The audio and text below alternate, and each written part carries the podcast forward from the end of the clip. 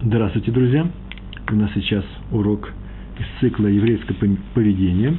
Начинается наш урок, э, начинается, называется он «Самообладание. Акт веры». Самообладание как э, вид акта веры. Э, вы мне извините, немножко такое название, непростое. На самом деле, его бы надо было так сказать, терпимость или терпение, терпимость или даже э, как проявление веры. Э, ну, немножко сложно для заглавия, хотя очень важно, это очень важно именно про веру сказать. Так иначе солонута иммуна.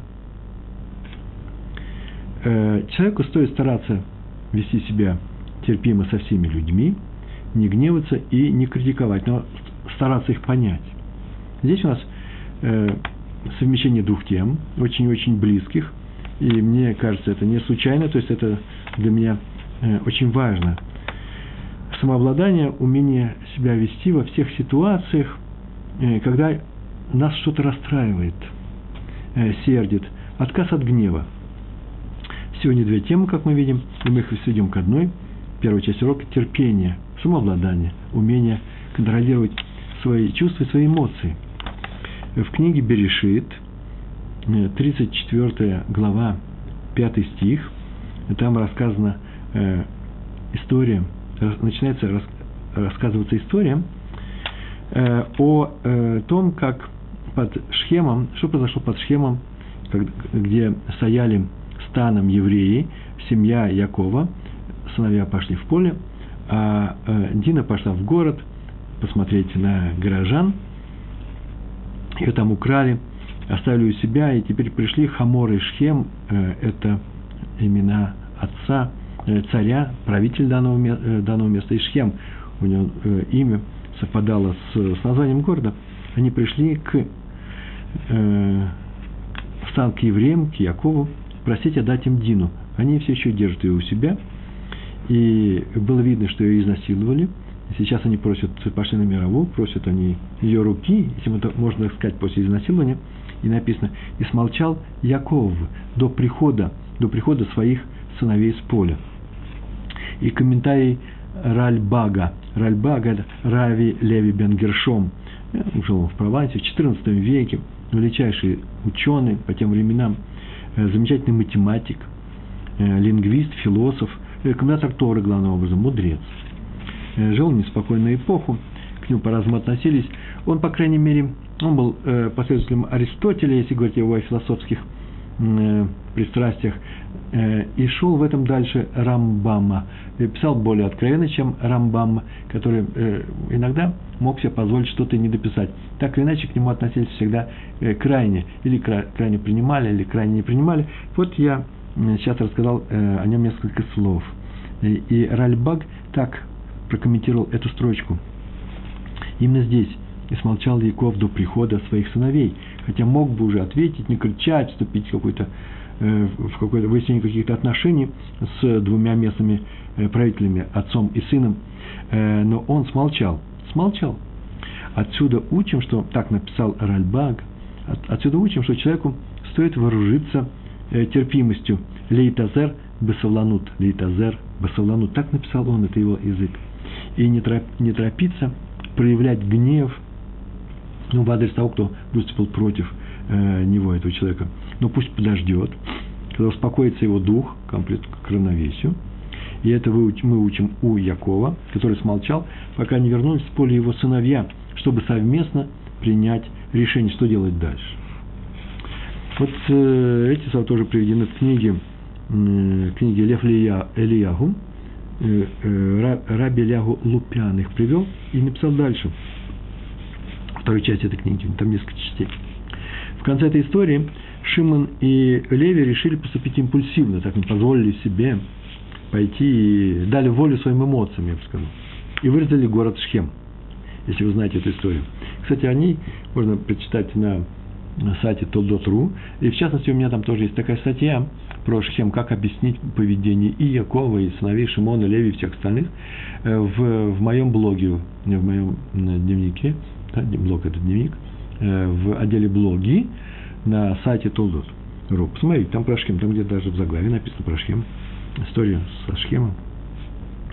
Так или иначе, Шимон и Леви, так об этом пишет Раф Лупян, э, один раз поступили импульсивным, единственный раз в своей жизни дали волю своим эмоциям, эмоциям сочтя свою сестру Дину жертвой нечистых действий, тума, там так было написано. Возможно, это было правильное решение, даже если предположить, что это правильное решение. Город Шхем заслужил такое наказание, но они совершили одну, одну ошибку. Поторопились с демонстрацией своего гнева, не посоветовались с отцом. Последствия, последствия для них были, так пишет Раф Лукян, тяжелыми и неисправимыми. Э, их нельзя было починить. Они единственные из братьев, из всех 12 братьев, получили одну браху на двоих. И какую браху? Благословение. Когда Яков умирал, он им сказал это благословение. Звучит оно очень грозно. Берешит 49 глава. Там 5 и 6 стих подряд. Яков сказал, э, что у этих братьев орудие истребления, Хамас.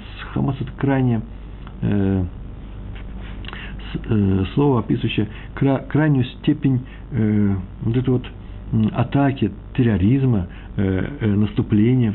Вот у них эти орудия есть. В один совет с ними не войдет моя душа. Это говорит умирающий человек. То есть и вам бы тоже не советовал с такими людьми иметь дело, по крайней мере, с людьми, которые проявляют такое качество, ни с кем не советуются, идут и сразу эмоционально что-то делают, а потом начинают думать. Ибо они в гневе, это продолжение брахи, ибо они в гневе, как браха, видите, это описание вообще-то качеств Шимона и Леви. Шимон – учитель, учитель э, в детской школе, э, члены колена Шимон были меламедами, а Леви известно кто, он э, э, тот, кто поддерживает э, храмовую жизнь. Э, и из Леви произошли и Куаним, и сами левиты. Они, а тут рассказывается не о том, что они будут делать, а о том, что они сделали. Эти два человека в гневе убили людей, а дальше страшные слова, проклятых, проклят их гнев, ибо он силен, эз, их ярость, ибо она сильна, каша. А главное, разделю их в Якове, рассею в Израиле. Вот такая браха. И много объяснений на эту тему. Э, Шимон уже был тогда рассеян среди евреев. Я говорил, что он был преподавателем Торы везде и всюду. То есть не он, а его потомки прямые. А Леви постоянно носит чужую кровь, я так могу сказать. Почему? Потому что он живет в каждом колене. Например, наши левиты, они же берут э, жен из, э, из колена Иуды. Это наши. Это, собственного нет ничего у них. Так сказано о людях, об этом пишет Раф Лупян в конце всего этого эпизода, так, пишет, так написано, так сказано люди, которые имели право разгневаться. Что сказать о нас, когда мы очень часто гневаемся без причины? Какое проклятие может лично нас, не дай Бог. Ну, еще несколько историй, и дальше мы э, продолжим эту тему. Мне кажется, вот эта вот тема, именно умение контролирует самого себя, и это и является актом еврейской веры во Всевышнего, очень и очень важной. Поэтому я вообще-то много ожидал этого, от этого урока, много к нему готовился. Сейчас буду просто стараться, потому что это очень важно. Может быть, даже я напишу на эту тему э, какую-то небольшую статью на этой неделе, если будет возможность, блин, недер, без серьезного обещания, э, в своем блоге на Толдутру. Раби Хайм Ойзер Гроджинский. Про него сейчас будет рассказано – со слов раби Хиски Йосифа э, Мешковского. Был такой известный раввин. Однажды к Рау Гроджинскому пришел сын известного раввина и стал просить у Рава Грожинского, чтобы тот содействовал назначению отца э, э, главным раввином, на пост главного раввина в одном из городов. Рав Гроджинский, он считая, что тот раввин не совсем соответствует этой должности, нет, да, не соответствует, то рекомендацию давать не спешил. Он не сказал, я не дам. Так обычно не говорят, но не спешил и не дает. Сын стал на него давить. Такое, такая называется, худспа Исраилита, называется такая еврейское желание добиться своего. Многие почему-то считают, что силы можно добиться своего, если на кого-то нападать, люди не любят, когда на них давят, некоторые уступают, и он решил, в принципе, очень мирного равина Грожинского, это был очень мирный человек, если на него надавить, если э, потребовать от него, то, может быть, он сдастся. Э, наверное, у него был положительный жизненный опыт в, э, в этой области.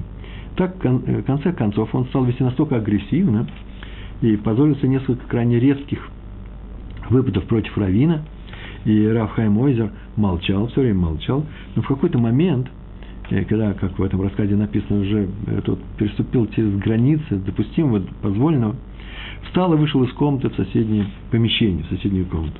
За ним поспешил Раф Мешковский и обратился к Раву Грожинскому, что давно следует указать молодому человеку на его место. Ну, выставить его, сказать какие-то серьезные слова, оставить на место, осадить его.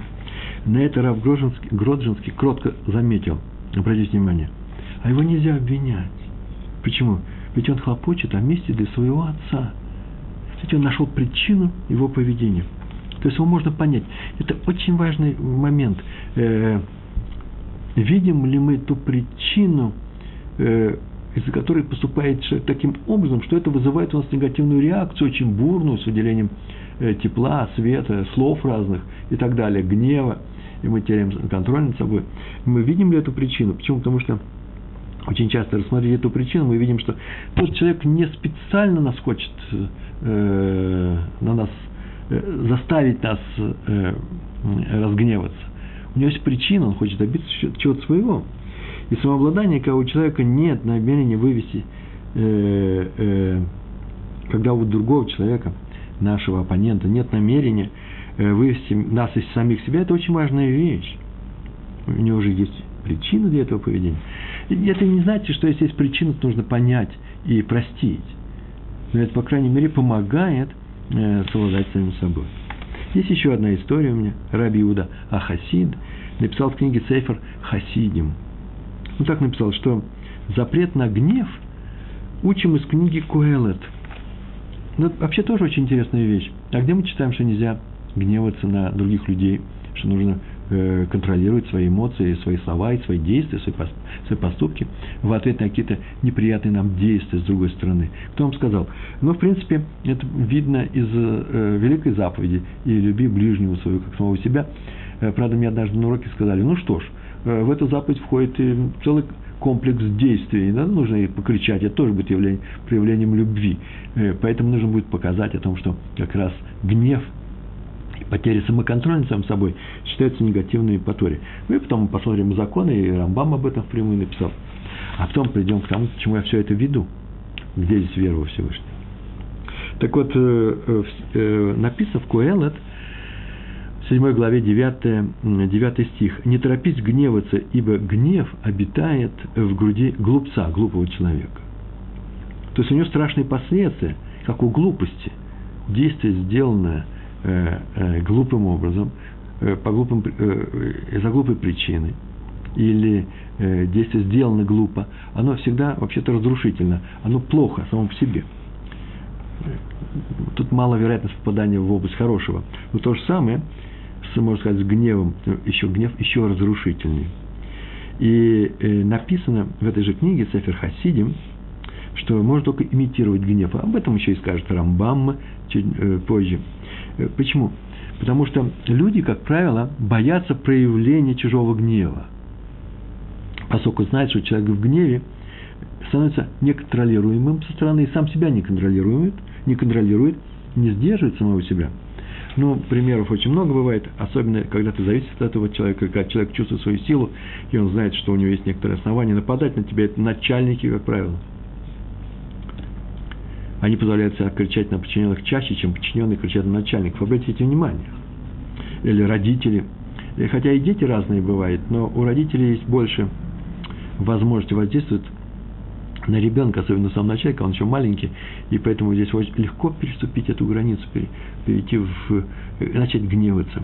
Не просто люди на, на улице друг с другом это могут э, делать, но э, поведение, поведение пахана – я правильно говорю, нет? В, как называется, стая бандитов? В банде. А, стая бандитов, понятно. Альфа-самец в стае. Э, шимпанзе, орангутанг. Вот он шумит, кричит, даже не имитирует, а на самом деле гневается, шумит, кричит, добивается своего.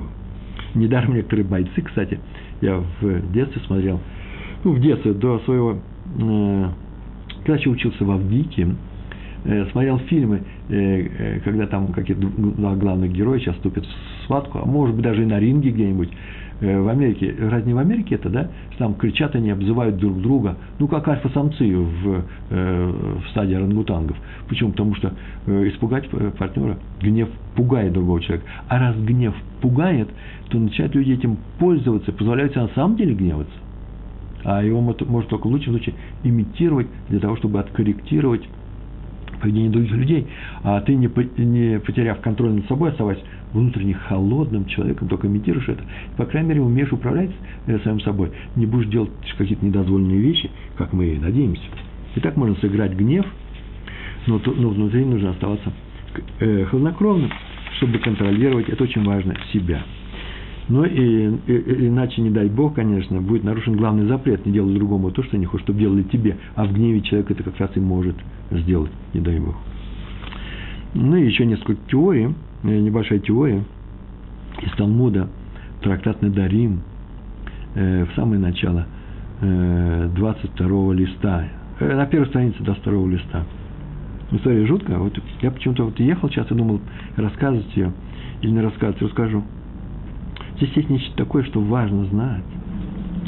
Э, там говорится о том, что мудрец Ула, так его звали, он возвращался из Бавели в Эрцесроль, то есть приезжал, он был э, бавельским, в Бавеле, это в Вавилоне, двуречье, там он был известным мудрецом, и он перебирался в Святую Землю, Эрцесроль.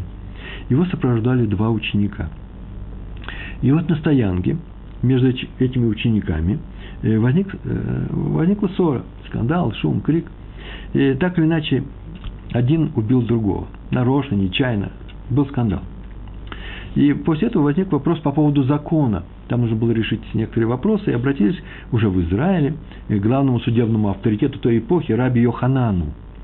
И Раби Йоханан не понял, он, он даже приспросил, он так сказал, что это невозможно, чтобы в святой стране, на святой земле, кто-то не смог перебороть свой гнев до такой степени, что убил э, другого еврея. Э, ему сказал Уна, он вспомнил, где это произошло, он назвал это место, сказал, нет, нет, это произошло непосредственно перед входом в страну, еще за границами Эрцесроэль. На это написал Раби Йонатан Айбишец в книге Аярот Дваш. Оттуда вся эта история я с комментарием-то и обнаружил. Ссылку сначала нашел на эту книжку, потом посмотрел, что там это возникает вообще вопрос. Вообще это немножко странно. Разве до этого люди не убивали друг друга в Эрцисруэль? Здесь и гражданские войны шли. Это уже после разрушения. Это все происходит после разрушения второго храма. А мы знаем всю еврейскую историю до разрушения второго храма. И почему так нужно удивляться тому, что кто-то кого-то убил. Так э, написано, так сказал Раби Айбишец, он так написал. Отсюда мы видим, что сама способность гневаться, сам сама возможность, сама потенция гнева, это является принадлежностью других стран, за границей, за кордоне. Она не для Израиля, не, она для Израиля э, ино, э, э, инородная. Во всех странах, кроме Эрцисроэль. Почему? Вот к чему он это ведет. Потому что там, где расположена святость, душа, там, где место храму, даже если его самого сейчас нету, то нету места гнева. Тут трудно гневаться. Почему? Потому что здесь место такое. Поэтому он очень удивился, как так может быть. То есть те люди, которые позволяют себе гневаться в Эрцесроле, это я продолжу мысль Рава Айбишица, те, кто позволяет себе гневаться здесь у нас в Израиле, э, вообще-то делают над собой героические усилия – Почему? Потому что это нужно довести себя до определенного состояния. Здесь все способствует тому, чтобы этого проявления не было. Поскольку душа, святость этой страны остается и в, ну, в наше время в Иерусалиме, и э, рядом с храмовой горой. Про храмовую гору я саму говорить не буду. Э, об этом мы молимся в утренней молитве. Так написал Раф Айбишец. Извините. Когда мы обращаемся непосредственно перед перед э, утренней молитвой, перед Шма Исроем, мы там обращаемся к небесному воинству. Так мы говорим, Кулам Агувим, Кулам Брурим, то есть э, все там, кто обитает в духовных мирах, все они обладают э, лучшими качествами. Там нет места розни, ссорам, гневу, Кулам Агувим, Всевышнего друг друга. То же самое в стране храма, то есть на земле, где стоит должность храма. Так сказано в Талмуде. Где даны характеристики всех стран? Э, в этом месте там так написано. Центр злобы, злобы и гнева, Рогез, так сказано, находится в Бавеле. Почему? Потому что там нет святости. Ну, ну смотрите, такое слово святость, как и духовность, они такие непростые категории. Я, как правило, стараюсь их не трогать. А вот сегодня мы к этому придем. Обратите внимание, в конце и будет сказано о высокой духовности, и можно добавить это слово «святость», через отсутствие гнева. Наоборот, не там, где святость, отсутствие гнева, а там, где отсутствие гнева, вот там и святость. Посмотрим сейчас, сейчас подойдем к этому. Я много обещаю так, да? Ну, так получается, а сегодня такой урок. Две темы совместить непросто. Возвращаемся так на время к, к нашему працу Якову, Якову Авину. Его догнал Лаван. В одном месте предъявил жестокие обвинения в нашем недельном разделе. А недельный раздел у нас, я, наверное, об этом еще не сказал, в Ишлах. Оттуда все черпаем сегодня. Предъявил жестокие обвинения.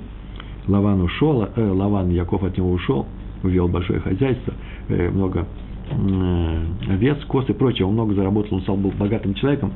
Э, всех дочерей Лавана увел своих жен и э, своих детей. Внуков Лавана, это внуки Лавана все. Все 15 колен, внуки злодея Лавана, хитреца и обманщика. И привел свои э, обвинения, сказал, нехорошо так уходить. И Яков не ответил ему гневом, гневом, хотя имел право.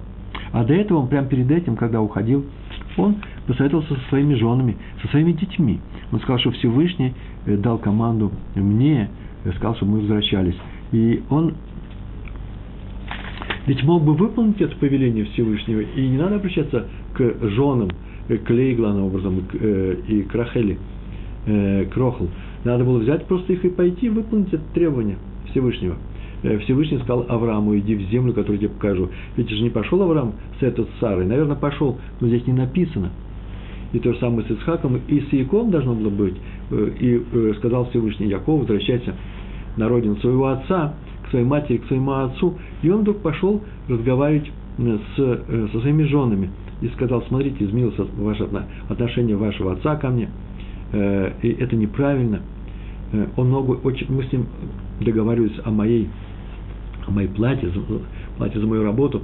И он каждый раз – переворачивал свое слово, мы договорились об одном, он делал другое, и все равно я все это получил. Почему? Потому что, почему? Потому что я работал честно. Мы в прошлый раз говорили на эту тему. Это наша тема была, как нужно работать, как Яков. Честно работал, он э, зимой мерз по ночам, летом э, жарился, э, было жарко ему на солнце, ни разу не покинул свое стадо. И э, только сейчас он говорит, почему только сейчас он говорит, это означает, что раньше он никогда не жаловался на Лавана никому, э, его дочерям он не жаловался. И вот сейчас э, мы видим, что э, он э, пожаловался на Лавана для того, чтобы объяснить свои действия. Они сказали, конечно же, мы уходим. Между прочим, была все-таки жалоба, была один раз была жалоба. Это когда он проснулся и утром увидал, что это Лея вместо Рахели. И он сказал, почему ты мне дал вместо Рахели Лею? Вот этот вот вопрос, э, можно сказать, это была жалоба. Звучит как жалоба. И Лаван ответил на эту жалобу, на этот вопрос э, очень просто, да потому что мы иначе не поступаем. Ты там купил первенца, говорят, да, э, первородство, и стал старшим, то получаешь старшую. И вообще-то все вопросы в Торе должны быть, отве- э, быть отвечены, кроме вопросов, с которыми приставал еврейский народ к Моше. Потому что э, на вопрос, э, когда уходили через расступившееся море, перед тем, как море расступился, они спросили, так было сказано, и она об этом тоже совсем недавно написал пост свой, статью, так было сказано, и начали кричать они Всевышнему, сказали Моше, Рабейну Моше, пророку Моше сказали, что у нас в Египте не было могил, что ты нас взял умирать в пустыню. Что означает этот вопрос? Упрек – это все риторический вопрос. В Торе риторические вопросы разве бывают? И Моше должен был ответить «нет, не было у нас могил, поэтому я сам взял». Или «да, были могилы». Он вообще не ответил. Он сказал «помолчите, я буду, а Всевышний будет воевать». А все остальные вопросы э, требуют ответов. В данном случае э, ответ был «почему? Почему ты дал мне Лею?» Он сказал «почему он дал Лею?» А почему он вел, вот к этому сейчас подойдем, почему он вел себя таким образом с Лаваном? Терпел. Это называется самообладание. Терпимо с ним вел. Почему? Только потому, что понимал, что от Лавана, это важный момент нашего урока, что от Лавана ничего не зависит. Так решено на небе, что так он сделает с Яковом. Мы к этому сейчас, сейчас вернемся, это очень важная вещь. Еще несколько историй. Третья история про Адмора из Гур, Курский Рэбе, Раби Симха Буним. Вообще-то он был такой человек непростой, очень вот вообще все э, Адморы из Гур, вся эта династия обладали свойством, они были очень деловые люди, у них никогда не было потеряно, они старались не потерять ни одной секунды. И бывало, что он очень опаздывал, несколько случаев было таких, а он каждую секунду отводил именно для дела. Э, но кто-то пришел, приходил к нему, и слуга его мог не впускать, потому что Рэба сейчас уходит. Если тот настаивал, ну, евреи не только говорили на Моше, так вели, а и сейчас, атакуя, э, он оставил на том, чтобы войти. Тогда Рэба разрешал, разрешал ему его впустить. Тот входил, и вот в этот момент наступала удивительная вещь. Рэба принимал его очень участливо, усаживал, присаживал к столу, начал с ним разговаривать. То есть вел себя таким образом, как будто у него никаких дел не было, и как будто он никуда не спешил.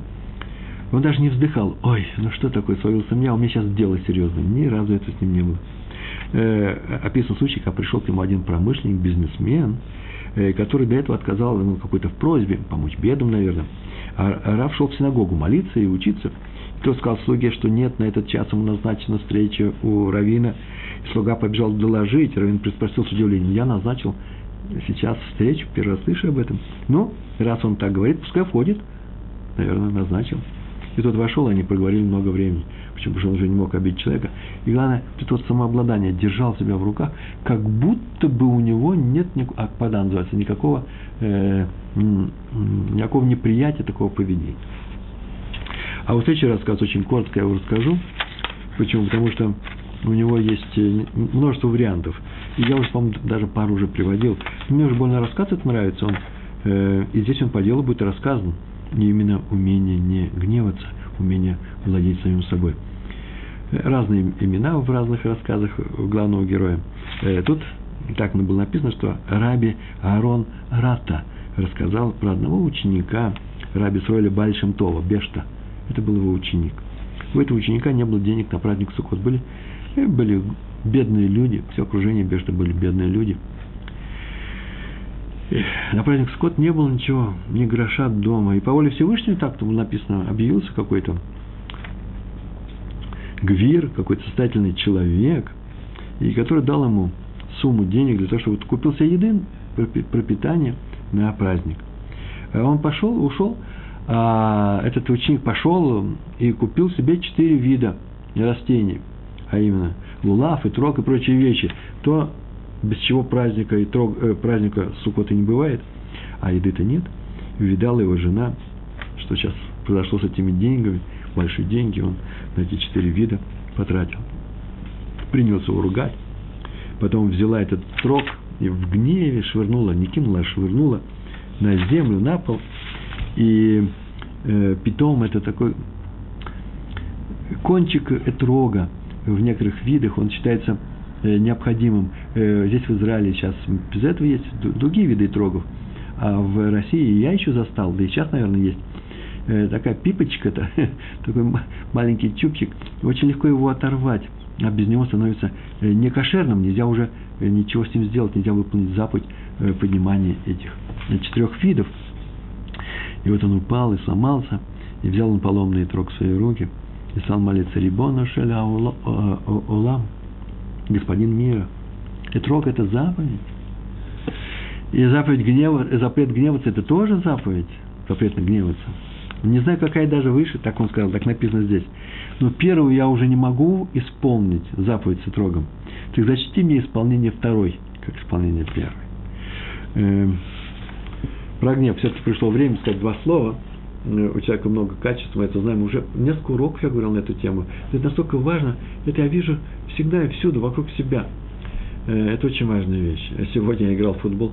Первый раз, может быть, даже в жизни, ну, за 88 своих 90 тысяч лет, э, пошли в Ган Сакер с своими мальчиками с Кирьят Ноар. И они там играли в футбол, я тоже побегал. И даже один раз попал по мячу. Ну, четыре не попало, а один раз попал. Они были очень довольны, они хорошо играют. Я только заметил, что мальчики могут один другому резко что-то сказать. Почему ты мне не даешь пас? Это вот гнев. Я им там ничего не сказал, во время игры лучше ничего никому не говорить, завтра им скажу. А может быть и завтра им скажу, здесь скажу.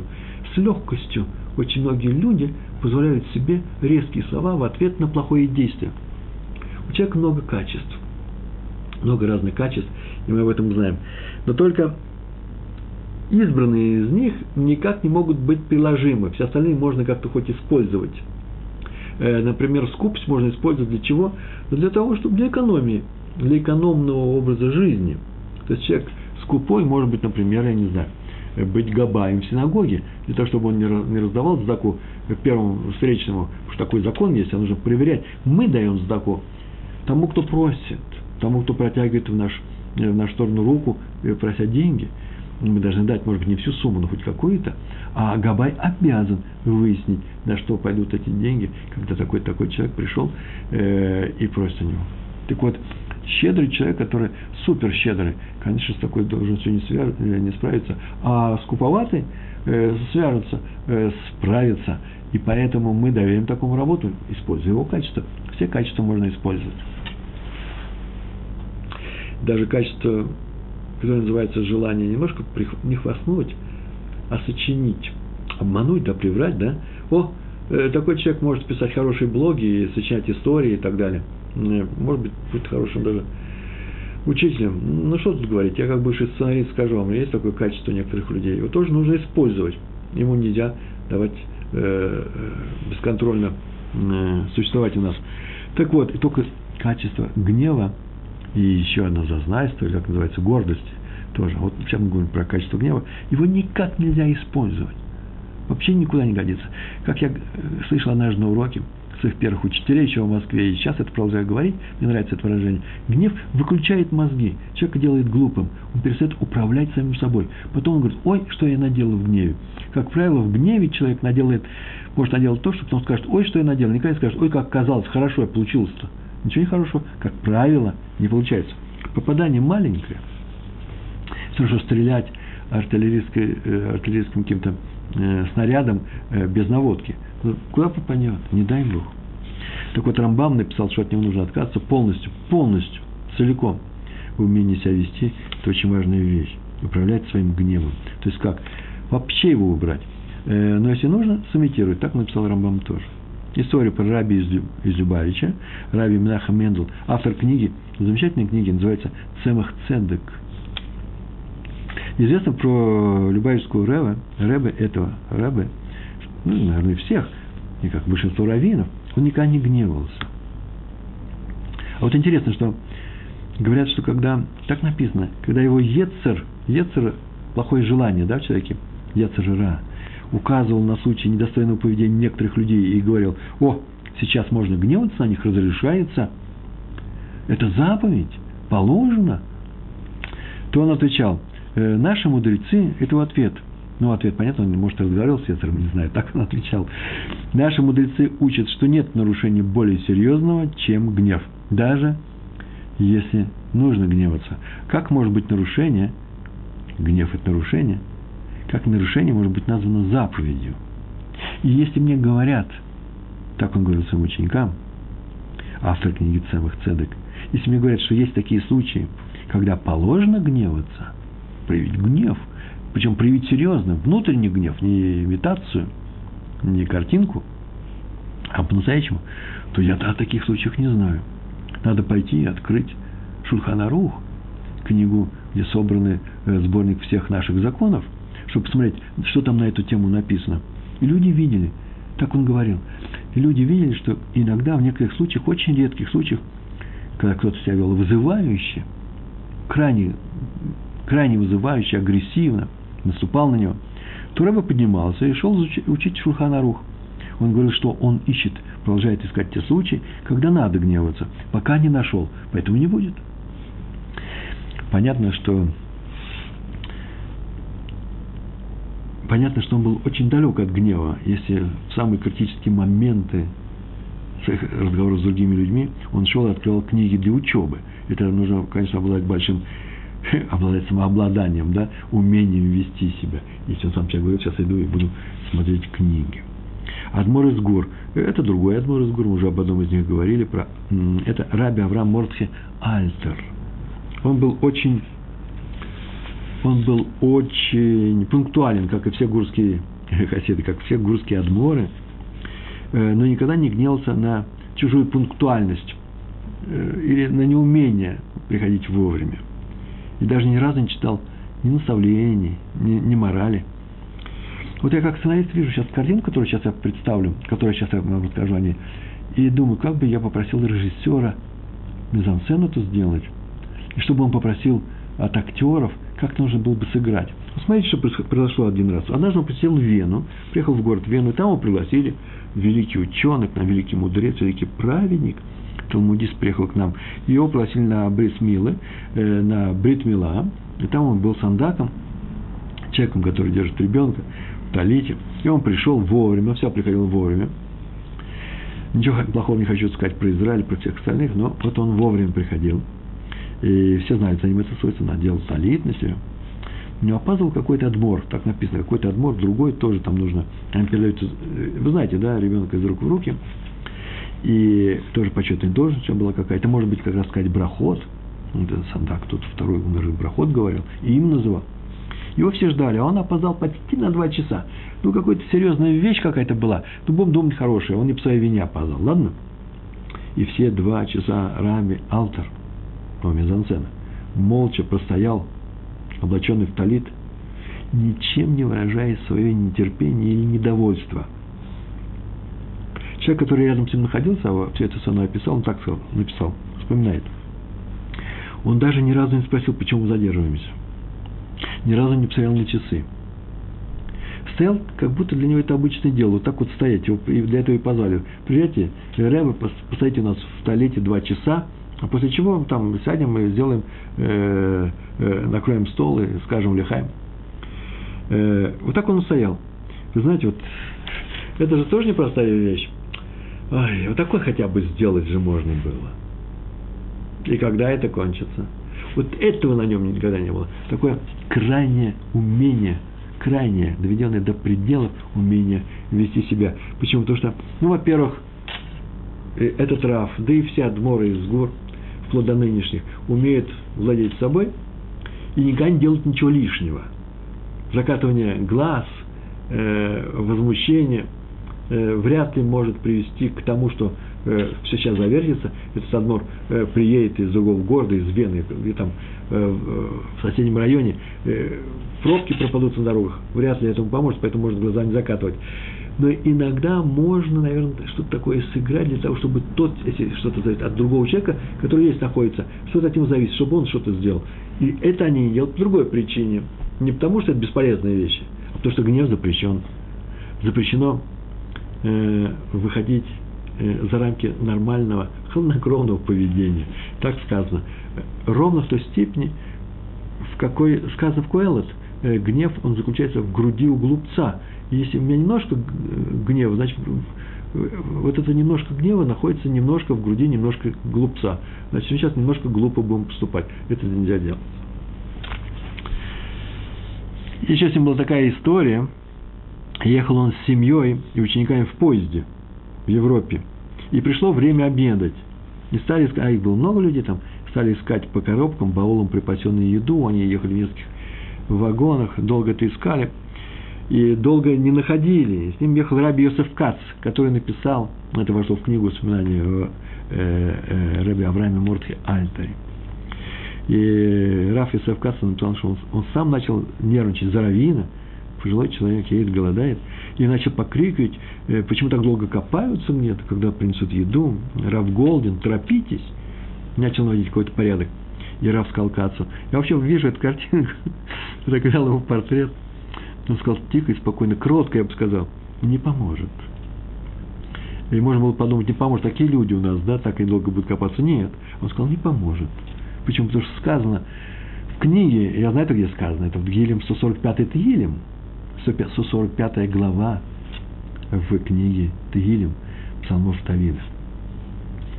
Э, как раз перед э, Посеха Седеха у нас были хай, рацион.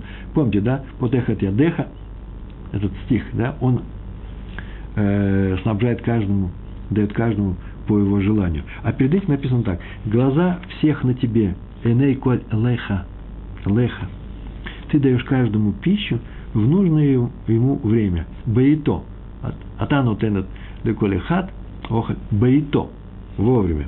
Поэтому, если там решили, в какое время нам дать эту пищу, мы же молимся об этом, то значит так оно и будет. Нечего нервничать. Ну, прошло еще несколько минут. Рав Кац снова начал сердиться, когда Раву принесут еду и прочее. Рав снова сказал, ты торопишь небеса? Сказано же, дает свое время. Как там решено, так и будет. Так, это один из способов его самообладания. А это уже вера. Вот мы переходим к второй теме. Вторая часть урока. Эмуна. Вера. Заповедь. Человек обязан верить в то, что все, что с ним происходит из-за действия других людей, это решение небес. Из-за его предыдущих поступков. И поэтому он не должен гневаться на людей. Видите, что такое вера? Все, что с нами происходит, э, это решение, реализация решений на небе. Э, и не простая реализация, не просто так, там так решили, нет, из своих поступков, об этом я говорил уже неоднократно, что это не что иное, как реплика Всевышнего на твои предыдущие слова или действия, мысли, поступки главным образом. Ты что-то сделал, и теперь э, тебе в этом диалоге Всевышний дает новую ситуацию. Эта ситуация, если она тебе неприятна, это не что иное, как новая ситуация именно твои действия. И все это учится из стиха, в нашем недельном разделе, Берешит, 32 глава, 5 и 6 стих, там так, так написано, так передайте Эсаву. Когда Яков шел навстречу Исаву, Исав шел навстречу Якову, на границе Эрцистройля он пришел от Лавана, так, и он попросил передать своих посланников, так сказал, скажи такие слова, прямая речь, так сказал твой раб Яков. У Лавана я жил, задержался вот от ата до, до этого момента. И появились у меня валы, ослы, и много всякого появилось, это написано. И вот я посылаю к Исаву, чтобы найти милость в его глазах, чтобы ему понравиться. И Раши пишет, я жил, я жил у Лавана, Гарти, по слову Гарти я жил, по гематрии, сумма численных значений каждой буквы равняется Тарьяг Мицвод, называется Тарьяг Мицвод 613, и выполнял все заповеди Торы. То есть жил я у злодея, но не учился у него злодейским делам, а остался праведником. Так написал Раши. И он не первый это отметил. Вопрос, ну разве это Исаву может заинтересовать? Он сейчас идет или ограбить его, или воевать с ним, или встретить, что-то с ним делать. Кстати, ему нужно сказать, я жил у Лавана, у злодея, остался праведным человеком, и поэтому постерегись, не воюй со мной, я соблюдал все заповеди. Нет. Яков сказал, жил я у Лавана, вел себя в высшей степени честно, но он меня обманывал. Если бы не вмешательство Всевышнего, я бы шел от него нищим и голым, потому что он все время меня обманывал. Но теперь у меня все есть, и это исключительно чему? Благодаря Всевышнему. Я в него верю, я в него верю. Это и называется вера, то, что мы, о чем мы сейчас говорим. А что касается Лавана, то я на него не гневаюсь, мы могли бы сказать. Ибо он дан, дан только для моего испытания. Для испытания ну, моего будущего народа. Почему? Потому что Яков не выступал как частное лицо. Все, что он делал, он делал как э, программировал будущий еврейский народ. Это что не значит, что мы должны в точности повторять его действия, хотя тоже было бы очень хорошо, но только нужно это делать осознанно. Причем потому что э, он нам, ну, можно сказать, пробил дорогу, пробил путь и сказал, вот здесь я прошел, идите здесь иди за мной, что называется, да? Мы можем идти как угодно, евреев вся шаталась из стороны в сторону, но именно тот путь, по которому идут основная часть евреев, за э, Яковом оказывается удачный. Так вот, полный ответ мы находим у Рамбанна. Яков воспринимал все проблемы, так он написал в нескольких местах, как раз в книге Берешит, проблемы, возникшие в его жизни у Лавана, не как козни Лавана, а как распоряжение с неба, гзира – это называется тяжелое распоряжение с неба, тебе вот сейчас тяжело. Так ему было постановлено Якову, и он это воспринимал. И в свое время мы говорили на эту тему, что есть четыре вида в любом событии. Можно обнаружить четыре грани, что мне не нравится, четыре стороны э, в каждом событии. Потому что в любом стакане больше четырех граней, да? Э, четыре, четыре вида – награда, наказание, урок и испытание. И для Якова, в самом начале, посмотрите, в первых лекциях мы обязательно об этом говорили – там называется основные, на видеоуроках, э, основные положения, да, для, для урока главным образом это был для Якова это был главным образом урок или испытание, если вы хотите, э, он его выдерживал ради нас, для нас, для своего будущего. Вот в этом заключалась его вера. Сейчас давайте я вам расскажу несколько примеров, самых простых примеров исключительной веры, А потом расскажу ту теорию, к которой я так долго стремлюсь, для, для которой остается ну, чуть больше 10 минут, а я все-таки успею ее сказать. Для меня это кажется важным. Сначала простые примеры. Адмор из Лейлова. Такой был город, и к нему пришли даже два коммерсанта, уладить спор между ними, э, какой-то финансовый спор. Дело касалось больших денег, но э, им было некогда, они проездом здесь, и поэтому они обратились к Раву, Адмору из Лелова, по-моему, Раби Довид звали, э, для того, чтобы он решил этот вопрос, подготовился, а само заседание со всеми бумагами, со всеми прочими вещами и свидетелями, это у них в городе может произойти.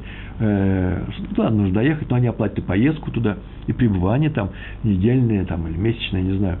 И так они ему предложили. На самом деле, Адмор из Делова жил в, этом, в это время, э, он очень голодал, не то что голодал, был бедным человеком, община не могла продержать и в то же время поддержать, и в то же время он не мог бросить общину, его любили, и он их любил. И уехать на время было тяжело, но денег не было. И он сказал, что он сейчас пойдет помолиться Минха, и Минха он помолится, и сейчас решит, э, сейчас он решит даст им ответ, поедет он, согласится, не согласится. После Мюнхена пришел, сказал, что нет, он не поедет. Э, и они уехали. После чего пришла его жена, расстроенная жена, сказала, денег у нас нет, почему ты не согласился? Он говорит, ну как же так, вот мы и в Минхе мы читаем, что он, Шана Това, да, что даст он нам хороший год, он нам даст хороший год, время там указано, не указано время, место, место он там даст там хороший год, где мы находимся – я так полагаю, что если бы это была заповедь, он поехал бы в выполнение заповеди. А тут ведь это было не что иное, как парноса, только заработать деньги, поэтому он здесь остался. Что вы думаете? Какая была его вера у Всевышнего? Мы молимся, молитву Минха, значит, мы так и должны жить. И через некоторое время они пришли и сказали, что им удобнее, чтобы это было, произошло все здесь, заплатили эти деньги и уехали. И все это видели и сказали, вот вера нашего э, Адмора, э, нашего э, руководителя, равина, э, э, и дает и нам тоже силы, мы тоже так мы должны жить, и жить по-еврейски. Сейчас я скажу, почему, почему это заключается. Ради Хаим, Раби Хаим Соловейчик. Э, ну, это известная история. Так, прям так захотелось мне назвать этот урок. Две веры для умных и для не очень.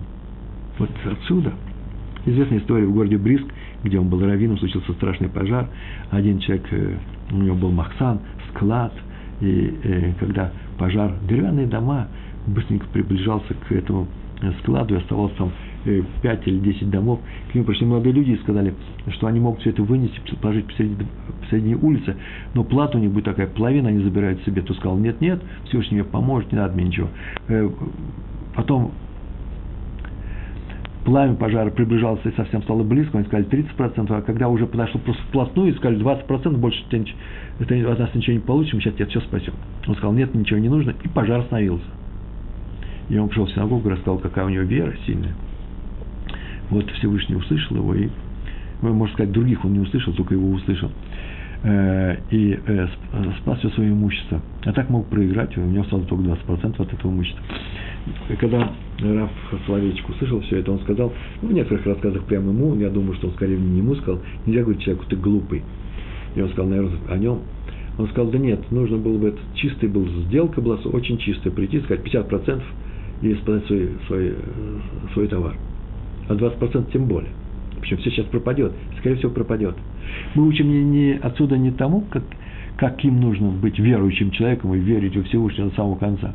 Нет, мы учим отцу совсем другое, сказал Раф Славичек, а именно, что уж если на небе решено спасти имущество какого-то человека, даже самого тупого, чтобы он сам и не сделал своим имуществом, оно будет спасено.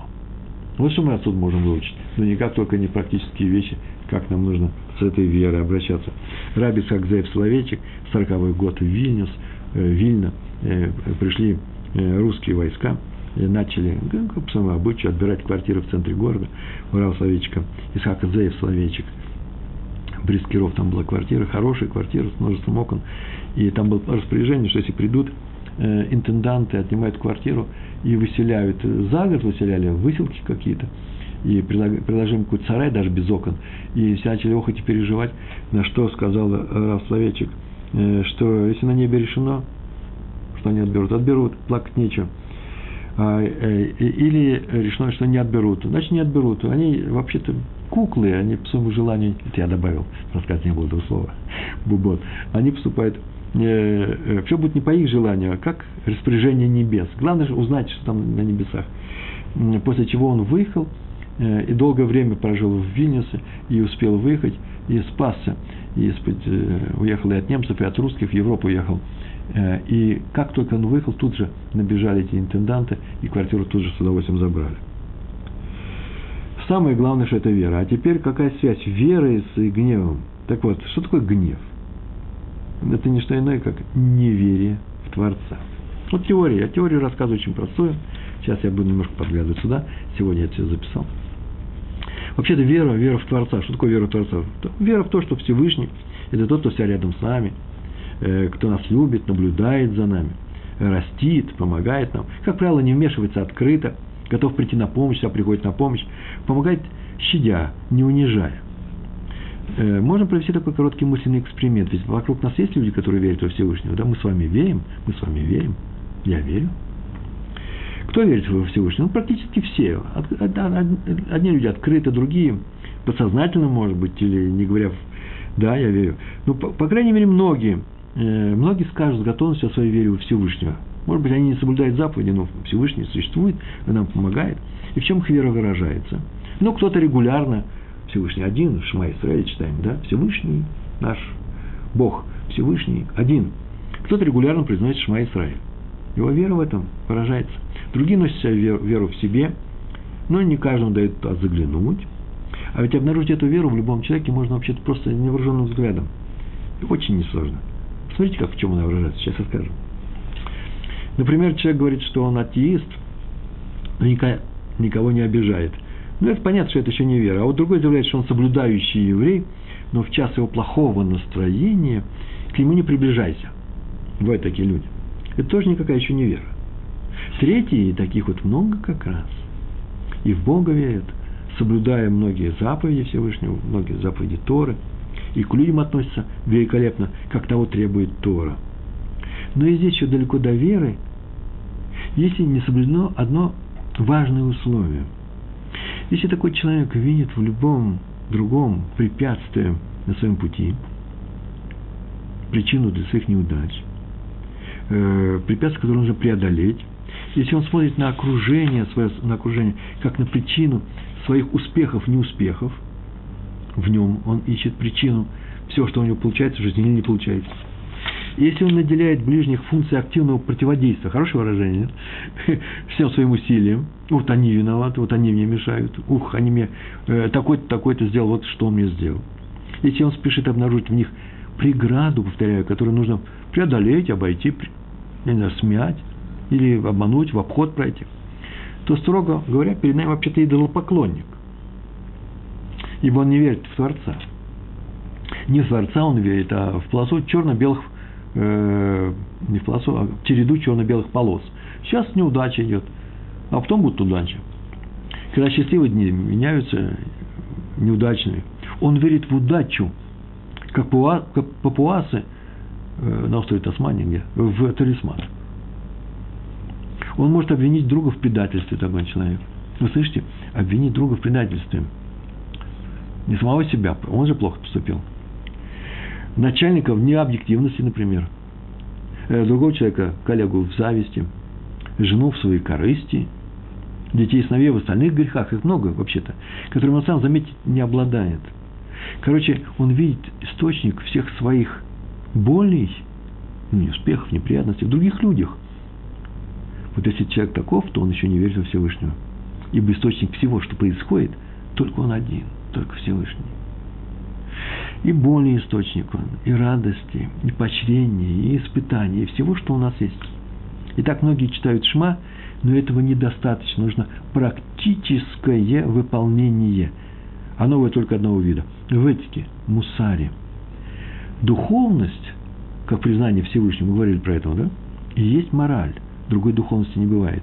Вот как человек себя ведет с другим человеком, вот отсюда мы видим, верит он Всевышнего или не верит если он не обвиняет того ни в чем, а э, понимает, что так распорядилось небо, так сказал Яков, так сказал Яков, когда он э, не боролся, а жил э, у Лавана и э, ежедневно с ним как-то существовал.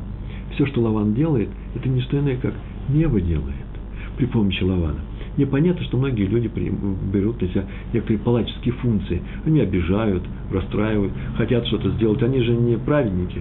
Мне, знаете, они же не Яков Авину, они чистейшие Лаваны.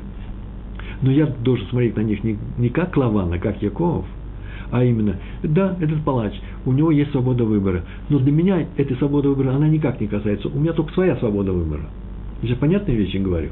Я выбираю, что мне сделать.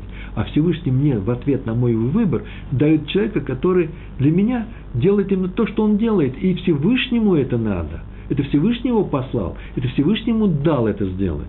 Вы, вы понимаете, горе, несчастье, беда, плохие люди – это же не атрибут этого мира. Это реплика Всевышнего в ответ на что? На мое, э, э, на, э, на мою фразу, на мои действия, ни больше, ни меньше. А поэтому гнев сюда никак не вписывается. Я же гневлюсь не на Всевышнего, я же не Йов – я гневлюсь, что? Я делаю, выхожу из себя. Я начинаю учить другого человека, кричать на него, опить другого человека, думая, что именно он всему причина. Повторяю, иногда нужно и накричать, иногда нужно и надавить, иногда нужно раздавить. Все можно, но только делать это нужно не в гневе, а осознанно, понимая, что ты делаешь, что ты выступаешь, э, как э, э, человек, который вступил в диалог с, со Всевышним. Он тебя послал этого человека именно для того, может быть, испытание, чтобы ты владел самим собой, чтобы ты умел хладнокровно э, вести себя э, с людьми, не позволяя эмоциям, собственным эмоциям, увлечь тебя в нехорошую сторону. Ни больше, ни меньше.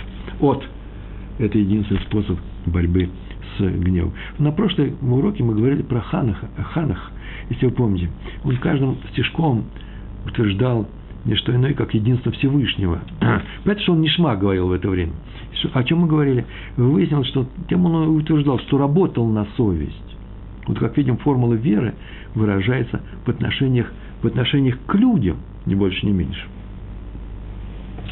Вот вам ответ, как не гневаться. Надо знать, что беда происходит не от данного человека по отношению ко мне, а по решению небес. И это решение принято на основе моих же поступков – а значит, надо не гневаться, не терять присутствие духа, а пересмотреть свои поступки. Это единственный путь. Ну и вывод. У нас кончается наш урок. И вывод очень простой.